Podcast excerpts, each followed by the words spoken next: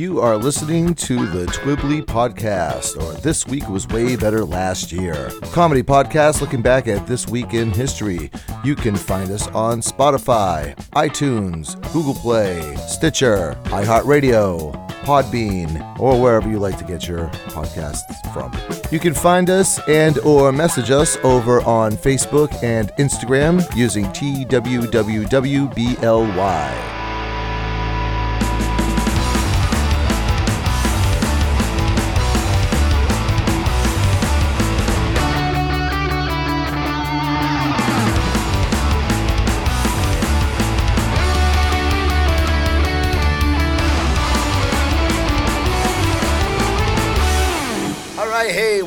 Back to Twibbly, or This Week Was Way Better Last Year. My name is Bill with 1L.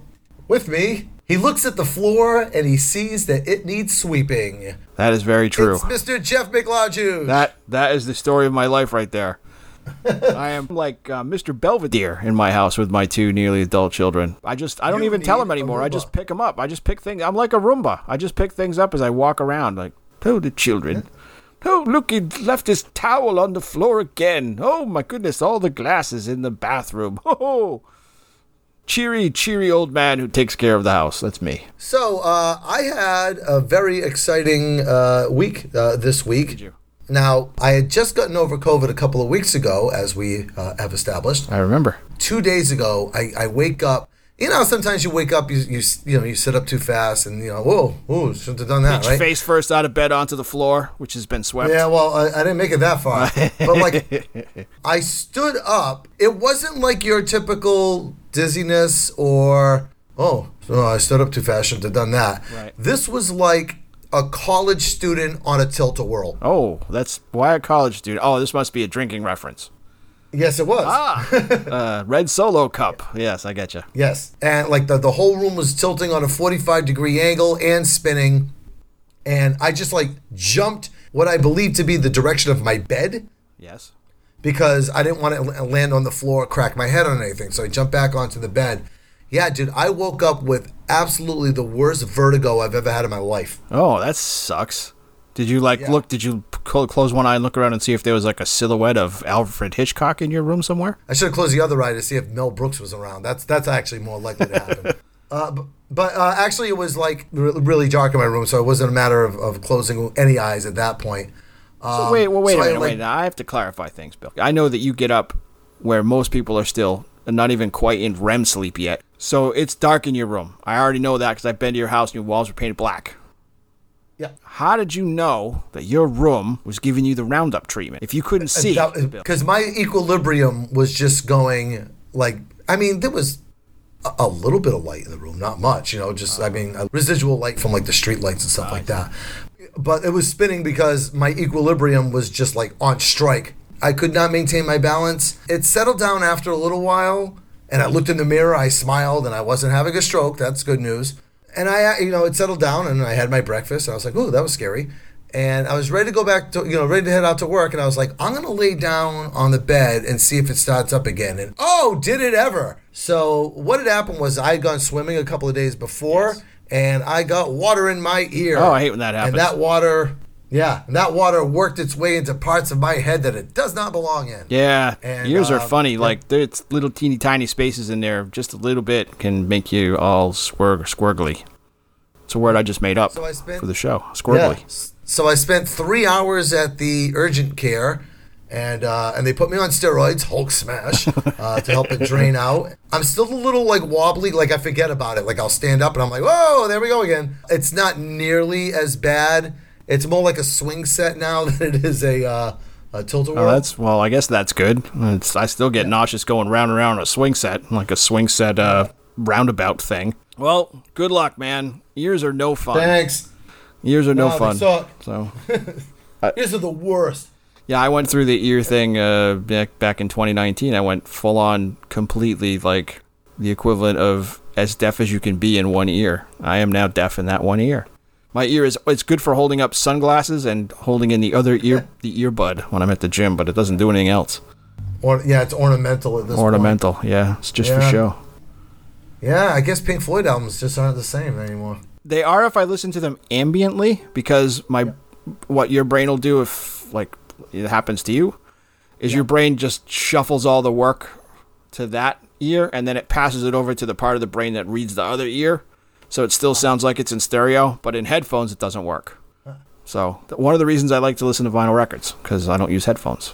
All right. Uh, before we get the show started, I do have my very popular and always well received trivia question. Is it a math Uh, question, the su- Bill? Uh, no, but there are numbers involved. There's a couple Oh of man, numbers. doomed. All right. Over the summer, uh, your friends and ours, uh, Boston Red Sox, hometown heroes, uh, they played a baseball game where they gave up, what was it, 28 runs? Yep, 28 runs to the Toronto Blue Jays. Um, Yeah. First off, not even like- another, not even American team. Jeez. Right. I don't. I mean, I haven't followed baseball very closely in a long time, but let me say this: good on you, Toronto. That's a game and a half right there. I don't know what you guys were doing, but they were doing it right. All right, so we're uh, going to ask the question. That wasn't the record, though. That wasn't record. In the Major League Baseball, modern day, okay, the original record was set in like 1892 by teams that don't even exist anymore. Right. It was like 30, 36. Yes, the new like the, the New Jersey Clam Kickers and the Philadelphia guy that's down the street with a bat. Yeah, it was like the Chicago Colts or something versus versus the Louisville Col- uh, Colonels. The Yeah. Cincinnati four guys who work in a mill together. So anyway, in the uh, in what we now consider the Major League Baseball (MLB), what is the record for most runs set in a single game Ooh, uh, by one team? By one team. Yeah, well, that makes sense. Uh, it's got to be Well, bigger I'll- than 28. So Yep, we don't- I'm we don't need the answer this. now, Jeff. I'm not. No, no. I'm just thinking out loud. So at the end of the show, I'll give you the wrong answer. Very good. Okay, so this is the week beginning September the twelfth, and my extensive record keeping shows me it is your turn to start. Oh, September the 12th, 1964. A film is released that starts an entire subgenre of film. That film is called A Fistful of Dollars. It is a Western, and I'm saying that with air quotes, directed by a guy named Sergio Leone. It stars a guy named Clint Eastwood, who had just come off of the show Rawhide, whoosh, and who had had one film credit, I think, to his credit at that point maybe two. I don't know if he was credited in the Giant Tarantula, which came out in the 50s. Uh, he played a jet fighter pilot in that movie. I got some questions. Take them. I love this film to pieces. So, Okay, good. Westerns are not my genre. Clint Eastwood, not my favorite actor, but I do have questions. okay. This is what is colloquially known as this is my that's my favorite word, guys. This is what is colloquially known as a spaghetti western. Now, what entails a spaghetti western? And also earlier you said quote unquote western, so you're alluding to like this not being a real western. So fill in the blanks, dude. So, spaghetti westerns are called spaghetti westerns because they were produced, written by, directed by, and originated in with money from Italy. That's problematic. Ser- Sergio Leone is the director. It was written by another Italian guy and Sergio Leone. The guy that does the music is Ennio Morricone. All of the actors that are not Clint Eastwood are Italians. Italian subgenre films are funny. Uh-huh. They used to be like Hercules movies or Maciste movies, right? Strongman, mythical fights guys movies. They all sort of fell out of favor, and then they started to make westerns. So this is the very first one that got internationally popular, and it made all kinds of money in Europe and in the United States.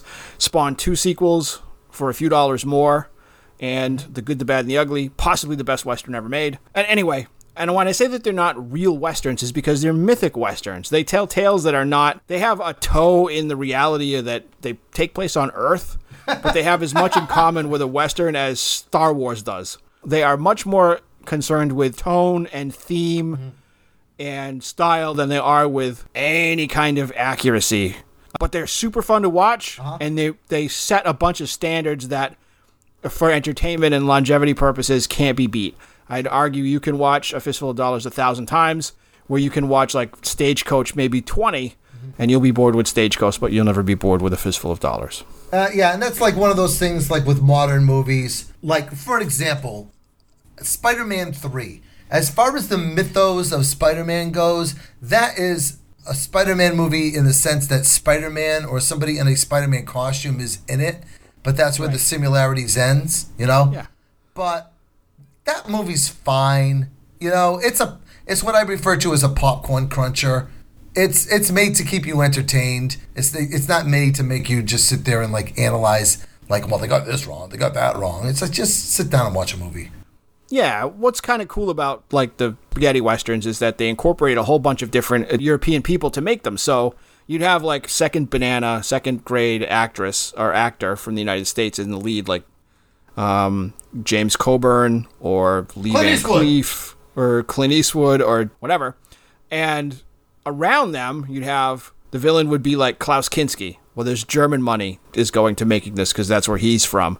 And there'd be uh, an, an Israeli woman who plays like the love interest. She doesn't speak any English, German, Italian, or anything. She comes in because there's Israeli money that's part of the film. The same with the French actor named like Jean Louis Trintignant, who's in a couple of these, or a Portuguese guy named Terence Hill, who's in a couple of these. And all of the money from all these countries comes in and, and makes the film. So they shoot it, and then they do post production sound in Portuguese, German, Israeli, or Hebrew, uh, French, Icelandic, Ameri- English, English for England, Australian with Australian accents or whatever, Yeah. and it gets released. All right, Really neat. let's uh let's go on to the thirteenth.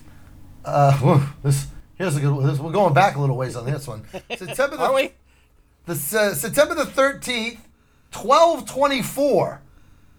Like it was just yesterday. Uh, I remember that day. Yeah, Saint Francis of Assisi is afflicted with stigmata after a vision while he was praying on Mount Verna. Now that's praying with an AY, not EY. He wasn't stalking around the place looking for food. Right. Yep. Uh, So, all I can say is like it's a miracle, Bill, that we covered this today. It's a miracle because Francis of Assisi is Saint Francis from Saint Francis of Assisi, same guy.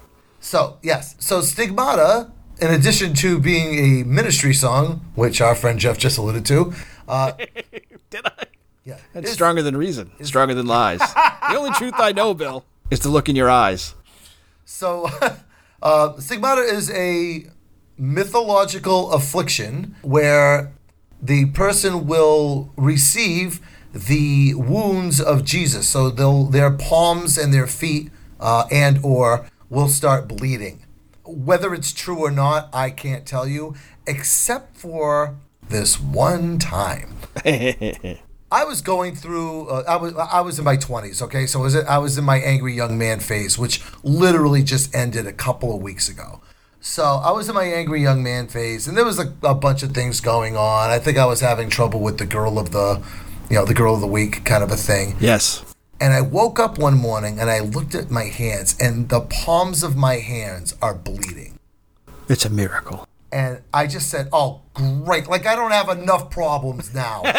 Stigmata, great, super." What had happened was uh, because I was so wound up and all that, I was making fists in my sleep, like really tight fists, and my fingernails were digging into my palms, literally to the point where it cut my palms open and I was bleeding. Uh, you know, you could have tried to like get out of work that day. And Billy, you're coming in. I can't. I I've got stigmata. Yeah, That's that's terrible. Yeah, that's one. That's one of those excuses you can get away with once. Like my mother died. Yeah, stigmata. I have stigmata. Look, the Monsignor's coming over to look at my hands. I can't go anywhere.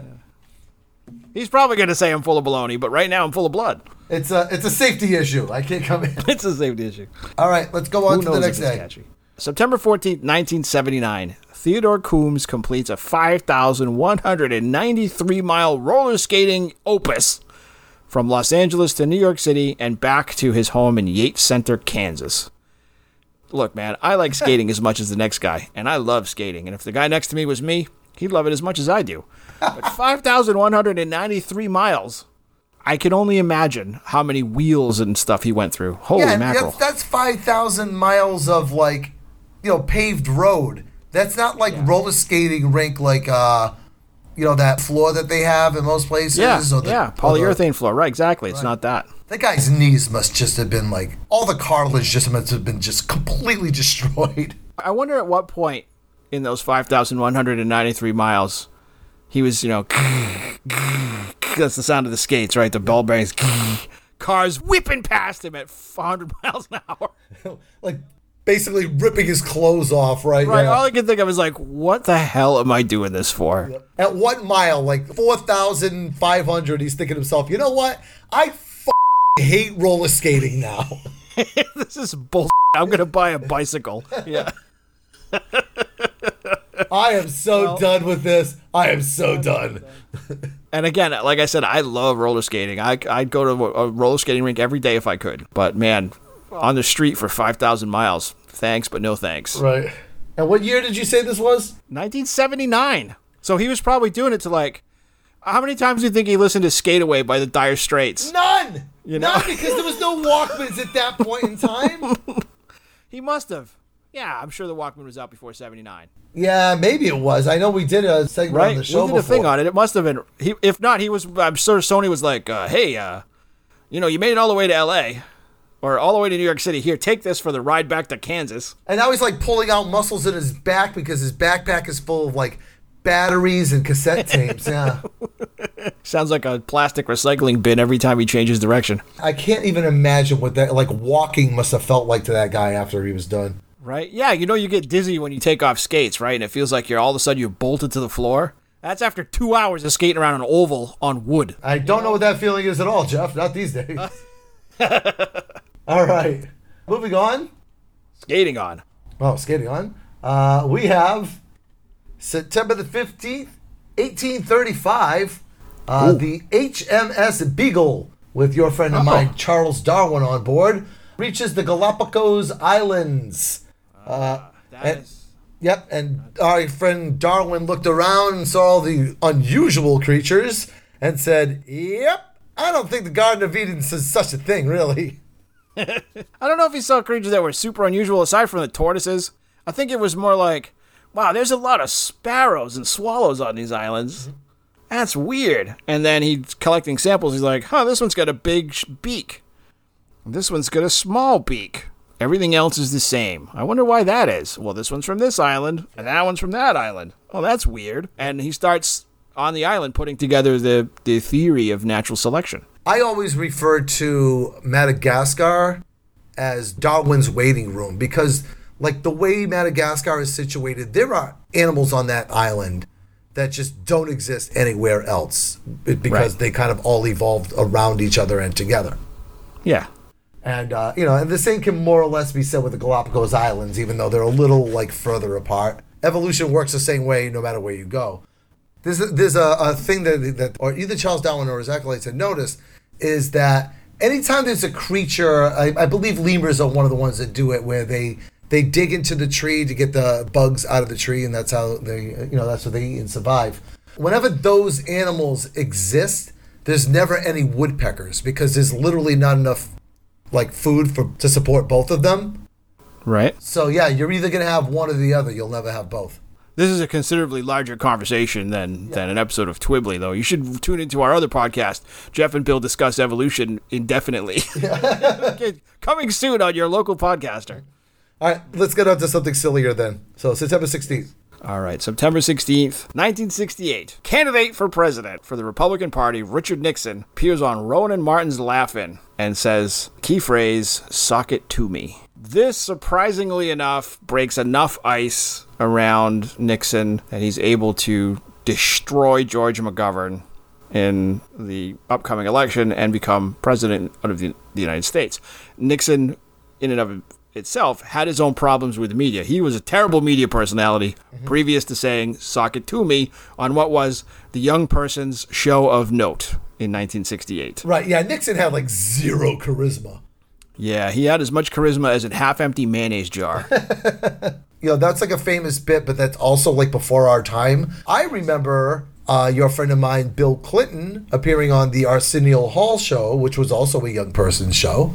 He put on his uh, Ray-Ban sunglasses and he played the saxophone with the band, endearing him to the younger audience. A couple of years later, uh, they tried it again whenever uh, Massachusetts Senator John Kerry was running for president. John Kerry was not nearly as cool as Bill Clinton. John Kerry was or Richard Nixon. I was about to Look, say, man. John, John Kerry was almost as cool as Richard Nixon. Not much. if yeah. Richard if if Richard Nixon's charisma could be described as a half-empty mayonnaise jar, John Kerry's is a three-quarters empty mayonnaise yeah, jar. he's the other he half. is. He's the other half of the mayonnaise jar. Yeah, yeah. Oh yeah, definitely. So he he went on. I don't even remember what show it was. I think it was um I think it was the Tonight Show with Jay Leno, noted teenage heartthrob Jay Leno. um, but he went on and he like he rode his Harley Davidson onto the stage to show off like what a you know a cool guy he was. I guess that didn't work because I had to sit there and really think about what his name was. Yeah, John Kerry. I think the yeah, I think the worst part of that interview too was when it sounded like a guy from Southie was having a conversation with a guy from like Back Bay. yes. It was the most Massachusetts thing that's ever been on television that didn't involve an actual Kennedy. And then Jay Leno says, "Hey, John, why the long face?" what a long face. and Kerry said, "Oh, you got that on the chin." All right, moving on. All right, so September 17th, 1967, your friend of mine, Jim Morrison and the Doors, appear on The Ed Sullivan Show. Now, in 1967, Ed Sullivan, you, that was it. They, they, you either made it or you were broken by it, you know? That was the place to be. There was only three channels at that point. So uh, Ed Sullivan's censors had requested that whenever the Doors played their hit song "Light My Fire," they changed the lyrics from "Girl We Couldn't Get Much Higher" to "Girl We Couldn't Get Much Better," which doesn't rhyme. yeah, that almost rhymes. Yeah, this doesn't rhyme with anything. Yeah, you know, because "Girl We Couldn't Get Much Higher," you know, kind of sounds like drugs, and it was the '60s. You know, so the band was like, "Yeah, yeah, sure, we'll we'll do that." And then they played the song, and they said higher anyway because the police. And yeah, then Ed Sullivan was like, you know, banned them. Like they're never going to be on the show again. To which your friend of mine, John Morrison, replied, "Hey man, we just did the Ed Sullivan show." I like not a huge Doors fan, but I can appreciate the the act of like sticking your middle finger up on national television and Yes. being you know being true to yourself and true to your art and all that. I mean, it worked out well for Jim Morrison. How many more months did he go before he dropped dead? I don't know. I, I, think it was like two years, maybe. Yeah, it was a couple years, but you know, I think that that's cool. Like the Stones changed their lyrics to for "Let's spend some time together," Yes. which they sh- probably shouldn't have done. But uh, you know, I don't know, man. If I was like a 22 year old and was like, "I'm to be on the Ed Sullivan Show," and Yeah. they said, "Jeff, you know, you have to change the name of your song from you know, let's dry hump a pit bull to you know, let's buy some." Popcorn, I'd be like, you know what? I'm still gonna be on the show, right? And Let's go down to the farmers market and support the local community. Yes, exactly. I'm all I'm all in. Can I be on the show again? I'll, I'll just throw this out there. Like, I'm not a big Doors fan myself either. I'm like one of those, I'll listen to the greatest hits and fast forward through a couple of songs. But that move right there is as punk rock as just about anything the Sex Pistols ever did. Yep. Absolutely. That's that set the tone. That was rock and roll becoming rebellious again. Yep. Uh, in a way that was challenging and not just like Summer of Lovey. Yes. You know what I mean? It was aggressive. So yeah, props to the Doors for that. All right, and let's wrap up the week. September 18th, 1769. So we're we're talking 100 years, 200 years before Jim Morrison. Yep. A guy named John Harris of Boston, Massachusetts, builds the very first spinet piano. And I know you're going to say, I don't know what a spinet piano is. Jeff, I don't know what a spinet piano is. Actually, I do now because I had time to Google said spinet piano, and okay, I know what it looks like, but describe it for the listeners. A spinet piano is the idea is that it takes the canicles of like a grand piano and it puts them upright and makes them smaller and makes it so that you can fit the sound of a grand piano into a house, small house. Right. You don't need a stage and you don't need an auditorium to house the thing. And they were stupendously popular because they were relatively inexpensive. They were relatively small. And like when you say relatively small piano, mm-hmm. it's like, hey, I need to move the piano to another room. How many people want to come over for pizza and beer to help? Because I need all of them. They're Right, not right, right, light, right. and and it's a giant cast iron bow that's inside a piano. That's what makes it so heavy. Right. Even And- the even the upright pianos, you know, still have that big bow in, in, inside like that. Where the spinets were a little, yeah, they were a little different and mu- and much more portable. Uh, the only problem was they are impossible to keep in tune. Yeah, they don't stay in tune. It's if you want to have some fun and you find yourself bored out of your gourd on a Saturday afternoon, go to like Facebook Marketplace or eBay, type in free pianos near me.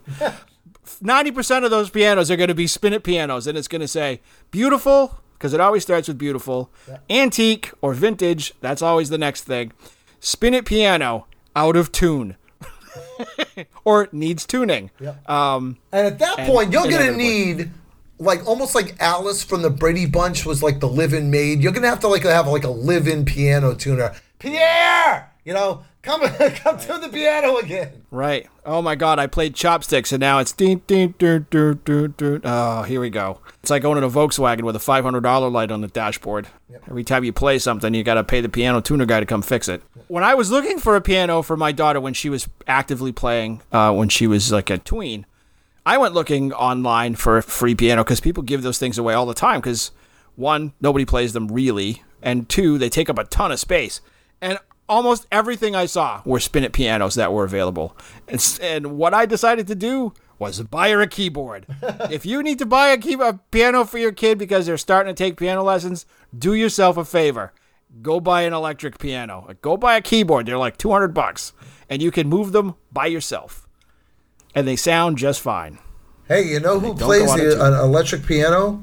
Celebrity birthday time. Uh, September the 12th, 1966. Lead singer and piano player for the Ben Folds Five, Ben Folds. Oh, hey, I like Ben Folds. I do He's, too. uh, One, he's a motherfucker of a piano player. Yeah, He's yeah, like he's one of those that's like really just like he's so good. He's fun to watch play. You know, he's got a lot of humor to his songs. Like uh, the song called uh, "Song for the Dumped." Yeah, the uh, the chorus is "Give me my money back, you bitch." you know, yeah. It, his, a lot of his songs are very they're clever but funny and all that. But then he could turn around and have a song like on the same album, "Brick," which is dead serious and beautiful. Right, right. I have a couple of his records downstairs. The one I think the one's rocking. I can't remember the titles because I listen to them on my phone. Yeah. And I just go Ben Folds, and it starts to play. But I have a greatest hits record, and I have the one with "Rocking the Suburbs" on it. I think this, I think the album is the same title. Is is "Rocking the Suburbs"? Yeah, so that one. There are a few songs out there that I consider to be perfect songs. And when I say that is I can listen to them on a loop like 10, 15, 20 times in a row and not get sick of it. Mm-hmm. And the song Army by Ben Folds is one of those songs. I think that song is just phenomenal from top to top to bottom. Yeah, great song. I like Annie Waits. Again, I like everything on that record. So awesome, dude. All right, next up. Uh, September 13th, 1937, animator Don Bluth, who worked for a while for Disney, was an animation supervisor. Yep. And then after the, I don't know if it was like a big purge, but they there was this all this kerfuffle around the time that the uh, the Rescuers came out, and he's like, "Screw you, I'm out of here." Yep. And he split to start his own studio. He's probably best known now for two video games that came out, at least for our generation, two video games that came out when we were in our teen years. One called Space Ace, Yes. which used amazing CD technology to work, where you maneuvered by moving a joystick or tapping buttons the tracks on a CD, and it would show a part of a film. Uh, you were effectively moving a character. Here's where I come in with my well, actually. Uh, at, Oh, okay, at that point, it's going to be Laserdisc. It's not going to be CDs. Yeah, it's a Laserdisc. Yep. And Yes. the, the predecessor to that was uh, also uh, animated by Don Bluth called uh, Dragon's Lair. Yes. And I have finished Space Ace, but I have never successfully finished Dragon's Lair. Even with the at home versions where I could do it, you know, without having to pump 50 cents into it every time I want to play. Um, yeah, even with that, I've never finished it. I don't know how people got to the point where they could finish that game. It's that those games are merciless. Yeah. I, I like I never got more than t- 30 seconds into either of them. they are punishing, punishingly difficult. yeah, they're money Uh, to the point money where they're not even yeah. to the point where they're not fun. so, but I, I mean Bluth Studio went on to make things like An American Tale Secret of NIMH too. and some other stuff. They did a science fiction movie like 1999 or 2000 that had Matt Damon do a voice that destroyed the studio because it cost a lot of money and didn't make any money back. Like he was in a foundational part of American animation for t- 30 years almost, Right. That wasn't Disney. Right, right, right. providing the alternative to Disney and making more adult animated fare. All right, next up, September the 14th, 1959. A woman who really considerably should be more famous than what she is. Her name is Mary Crosby, and she will go down in history as the person who shot JR on the biggest cliffhanger of all time uh, on the TV show Dallas. Yes, and for those of us who were too young to watch Dallas or care about who shot JR, she was also in Ice Pirates, which I watched approximately 4,526 times on a rented VHS tape. Oh, I watched it because it was on HBO all the time. Mary Crosby, like I said, she should have been a little bit more famous than what she was. She was a beautiful girl, and um, yeah, I don't know. She just never really caught on. I guess she's the daughter of Bing Crosby, so that Don't, means don't do it. Don't do it. all right. So uh, moving on to the fifteenth. September 15th, 1907, the first movie star woman that I'd ever saw on a film and instantly fell in love with was Fay Wray, who was the female star technically of King Kong. I have never seen her in anything else. But Fay Wray played the beautiful uh, love interest of a giant stop motion gorilla Beauty killed that beast. and was absolutely captivating when I was a wee child. And as we've said on this show before, that movie holds up, and so does her performance. She puts a lot of like pathos and energy into being effectively King Kong's girlfriend. Yeah, I'm over here. I'm looking up um, to see if she did any other anything else besides King Kong, and she did a couple of like that era of horror movies. So she did a movie called Doctor X in 1932, and The Mystery of the Wax Museum in 1933. And she was also in the RKO version of The Most Dangerous Game. Yeah, I've, I've never seen that. I think most of those were before Kong too. I know uh-huh. Most Dangerous Game. I think was 32. Yeah. Wow. I'm, I'm scrolling down her Wikipedia page. It says partial filmography, and it literally fills up an entire page, three columns. Oh, Uh, like uh, the last movie that she made apparently was in 1980. wow! Oh, wow! Yeah, Gideon's Trumpet. Yeah, it rolls right off the tongue that one. Yeah, yeah, yeah. All, Seen all, it twice. all of these movies could be found on those like 50 horror movies that you can get in like one pack because they're all public Yeah. domain. It's on one DVD, and they all look like they were transferred off of a Nintendo Game Boy. yeah.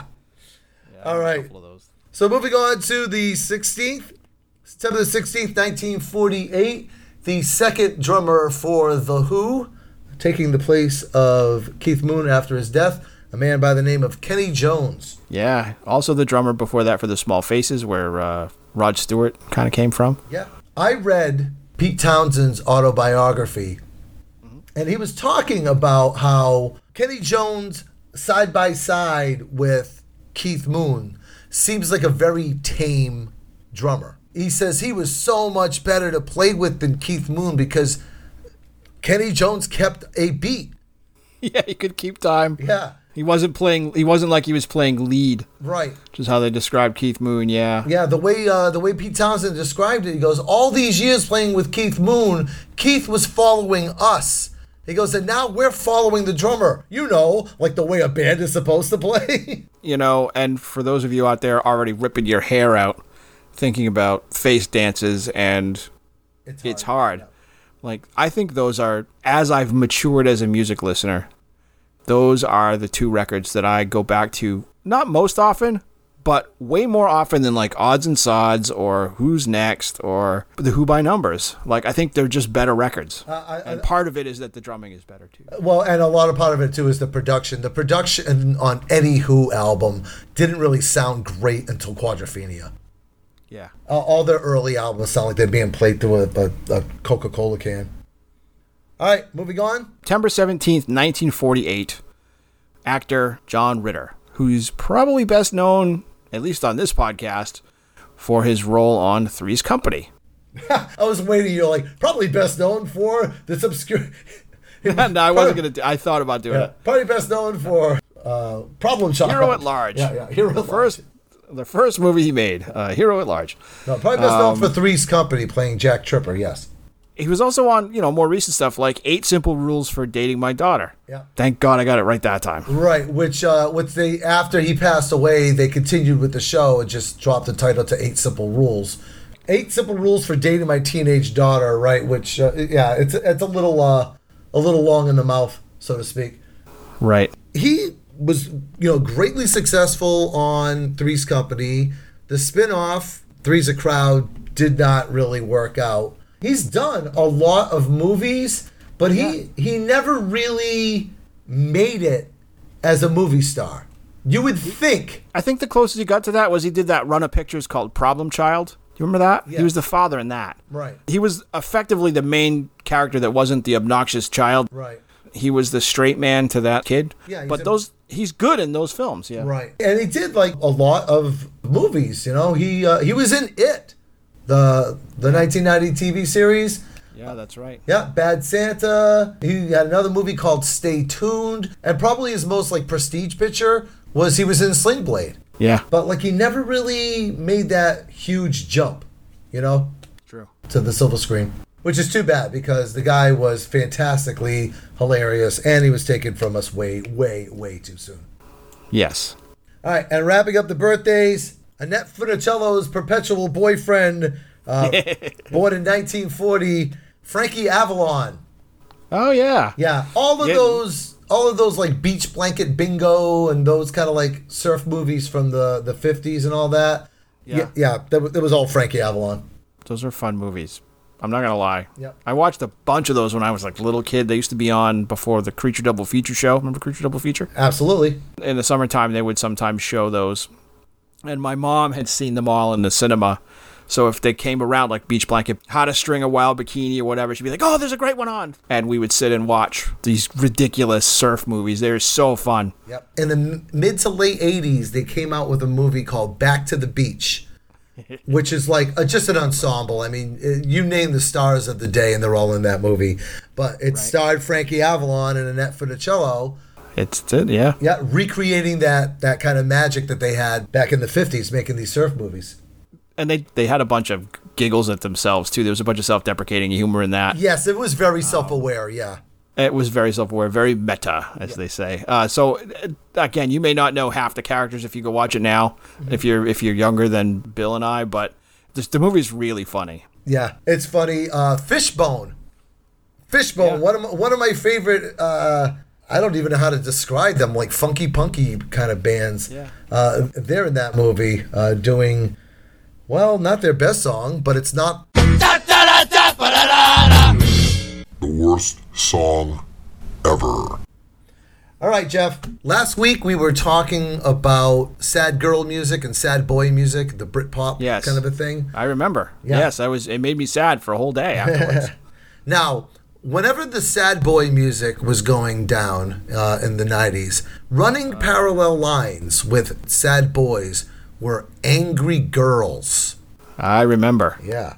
And this week's uh, feature on the worst song ever is a song called Mother Mother by Tracy Bonham. Let's play the clip and then begin the dissection. Life is perfect, never better. Distance making the heart grow,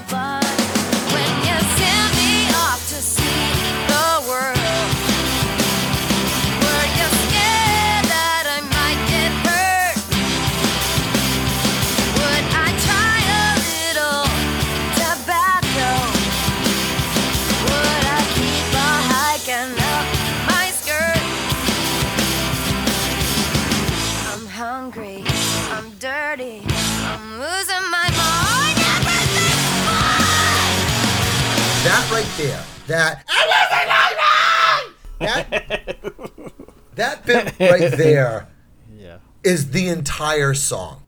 Yeah. it's That tough. is the that that song is so gimmicky, and that's it right there. Only that's a selling point. it's it's and this th- uh, this song would have been would have been probably in super duper heavy rotation on the radio station that I used to listen to here in 1996. Mm-hmm. That I listened to WFNX from Boston. It was on all the time. Yep.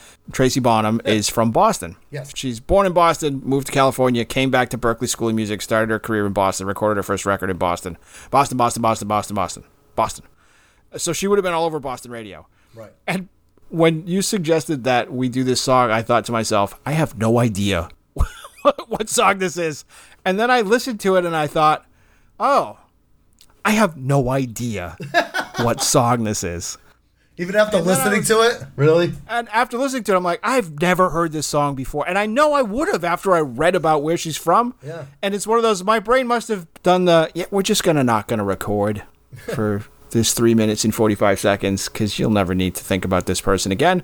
So I never did. But she totally falls into like that same that same sort of cereal bowl of angry girls like Courtney Love and Hole. Right. Although a little bit later. Meredith uh, Brooks, Alanis Morissette, yeah. Alanis Morissette, PJ Harvey. Although that's just- a little bit earlier too. You But, could just see yeah, like one of those late night commercials, those late night commercials like with the compilation CDs. Act now and you can get girls that swear. Have you not been yelled at by a woman you love lately? What bugs me about this song is like at the beginning, the guitar is being played, and it really sounds like somebody who just learned to play the guitar like two months ago and is giving it a whirl over an open mic night. Mm-hmm. But then I read on her wiki page that she's like a classically trained. I'm reading right. I'm reading this straight out. Classically trained pianist and violin player, right? Player, and I was like, really? And then it says and self-taught guitar player. I'm like, that explains everything because it's just like just this like junk junk junk junk junk, just like downstroke like. There's a couple of other like songs that came off of that first record where she leans heavier into the violin side and has other people who play the other instruments that are like the one I think is the one that I I know the best. I listened to that song, The One, and I'll tell you, the chorus is super catchy and well done. The verse, you can tell she's a violin player because she sings like a violin. Her voice just like cuts through everything. Like, all right, lady, all right. It's definitely an acquired taste, and it isn't one that I ever acquired. But then, for that whole like subgenre of sort of angry woman music, I realize I'm not the audience for that. Right. That they're not, they don't speak to me like the same way they speak to like my my daughter or at the time contemporary like to my wife or whatever. Yeah. And I was surprised that her her career was so short until I read and understood why. She had the sort of bad luck to be on Island Records. Right. And right at the time where Island Records got bought by Seagram's, along with all these other labels, into the Universal Music Group. Yep. And Seagram's, for those of you who don't know, is an alcohol company. Yes. They are not a music company. They, So a lot of children lose their alcoholic virginity. Well, in our age group, anyway. A lot, a lot of, a lot of children in our age group lost their alcoholic virginity to Seagram's Seven. Yeah. it's probably true, yes, because it was it's it had a brand and it didn't have a skull and crossbones on the label. Everybody's parents had it in the house for some reason. And but they basically shuddered. They're like, eh, she had a whole new record ready to come out, and they were like, eh, you know what? Eh, we're gonna go in a different direction. We're gonna put out other things that are less angry girl stuff. And it, the record sat around for like four years, and then they finally popped it out, and it flopped. And they were like, "Yep, see ya. Good luck with that." Yeah, because everybody had forgotten about her. Um, and like I said right at the beginning, very beginning of the segment, is this song is gimmicky, yeah. and I've I've brought up this point before with other songs. Is like any song that mentions being able to fly, people will always love that. They'll be like, "Wait, I I want to fly." They feel like you know they feel like There's they can- definitely some wish fulfillment in that phraseology. Yes. yeah, but like you know, they they feel like they connect with it. So here we are in you know the early to mid late '90s. Here's this angry song where the girl's like, it sounds like she's lyrically, it sounds like she's on the phone with her mom, obviously very angry with her mother, and teenage girls and the demographic of 14 to 24, they're all like, hey. I'm angry at my mother sometimes too. I relate to this, right? So then they go out and they buy the album, and Mother Mother, guess what? First song. And then the rest of the album has songs like Sharks Can't Sleep. Yeah, that song is okay-ish. That song is not okay. That song that song says things are okay a hundred gazillion billion times throughout the lyrics. Look, I added an ish on the end. That's as far as I'm going to go with that song. the song has like a funny message too, and again, and going back and listening to it for the first time apparently, and then reading the lyrics apparently again for the first time. Mm-hmm. The story is like a girl calling her mom. The girl herself is having a r- rampagingly bad life, but she tells her mom everything's hunky dory, right? Even though her mom told her that she was going to have a rampagingly bad life because she's made some incredibly stupid decisions at some point before the song was written. Okay, so, oh, I'm sorry, what's the central message here? Like, my mom was right. You know what? I should have listened. The central message is everything's fine. and know what the worst part about it is? The worst part of all of this, and I think it's what actually triggered me with this song, is in the music video. Whenever she does the, I'm not going to do it again, but the scream of everything's fine, she like sheepishly puts her hand over her mouth, like, "Oops, oops, I la- I, said that really loud, didn't I?" Like, oh my god, it's like, uh, like I said, it's just, it's so gimmicky that I can't. I, I must have said that five times already, but it's there's nothing else to say about this song. If you were a casual listener, as I am, to sort of this this sort of music, and you did like the Pepsi challenge with me and threw a blindfold on and and a headphone with one side working, the side that my ear works on, and made me listen to Alanis Morissette, who I have almost no experience listening to, and Tracy Bonham, and probably even a little bit of of Hole or PJ Harvey, I would be hard pressed to tell one from the other. I am quite sure that there are 40 something year old women just jumping through the podcast trying to throttle you right now for besmirching the good name of Alana's Hootie Fish or whatever her name was. Thank you, Jello Biafra. Um, but, you know, for besmirching the good name of Alanis Morissette. But no, you're kind of right where that, like I said before, the angry woman genre that was popular in the early to mid late 90s. Short lived, but there was a lot of punch in there for the, for the time being. Oh yeah, yeah, no, it, it definitely hit above its weight. There you go. All right, so before, no, yeah, because I was making fun of you. I know you are. All right, so before we wrap up the show proper, I do have the answer to our very popular and always well received trivia question. So, in the modern day of the of Major League Baseball, what is the record for most runs set by a single team? And we've In a single game. That, and we've already established that it's not the Toronto Blue Jays absolutely going house on the Red Sox like two weeks ago at 28 runs. Uh, it's probably closer to eight weeks ago. Let's not uh, destroy Oh, the all right. illusion. Yeah, that's right. Eight weeks ago. yes, because uh, we certainly aren't record these in such a timely manner. Um, Just by virtue of how long a baseball game is, and we've never run across this in one of the stories about baseball games that last like 27 innings, because they couldn't last 27 innings if there was a giant blowout on one side of the scoreboard. I'm gonna say 30. 30 round number. That's On the num- the total number. freaking button, dude. Is it really? Oh my gosh! Yeah. Hey, look at that. The modern day record is 30, set on August 22nd, 2007, by the Texas Rangers against the Baltimore Orioles. Oh. Wow! Look at that. All right. Well, 30 on I got one. That's ah, one in a row as far as I, or was it two in a row? I don't remember. I don't know. We'll know. I don't think it- You- Okay. as long as I got one. All right. All right, so that's going to wrap up the show for this week. We will see you back here in seven days. Say goodnight, Jeff. Good night, Jeff. Bye, guys. Bye, everybody. A special shout out to James Costa for our theme music. Thank you for listening to Twibbly, or This Week Was Way Better Last Year. You know, you can find us or message us over at Facebook or Instagram. Just look for Twibbly. That's T W W W B L Y. And don't forget to subscribe. You may just find out your favorite song is The worst song ever.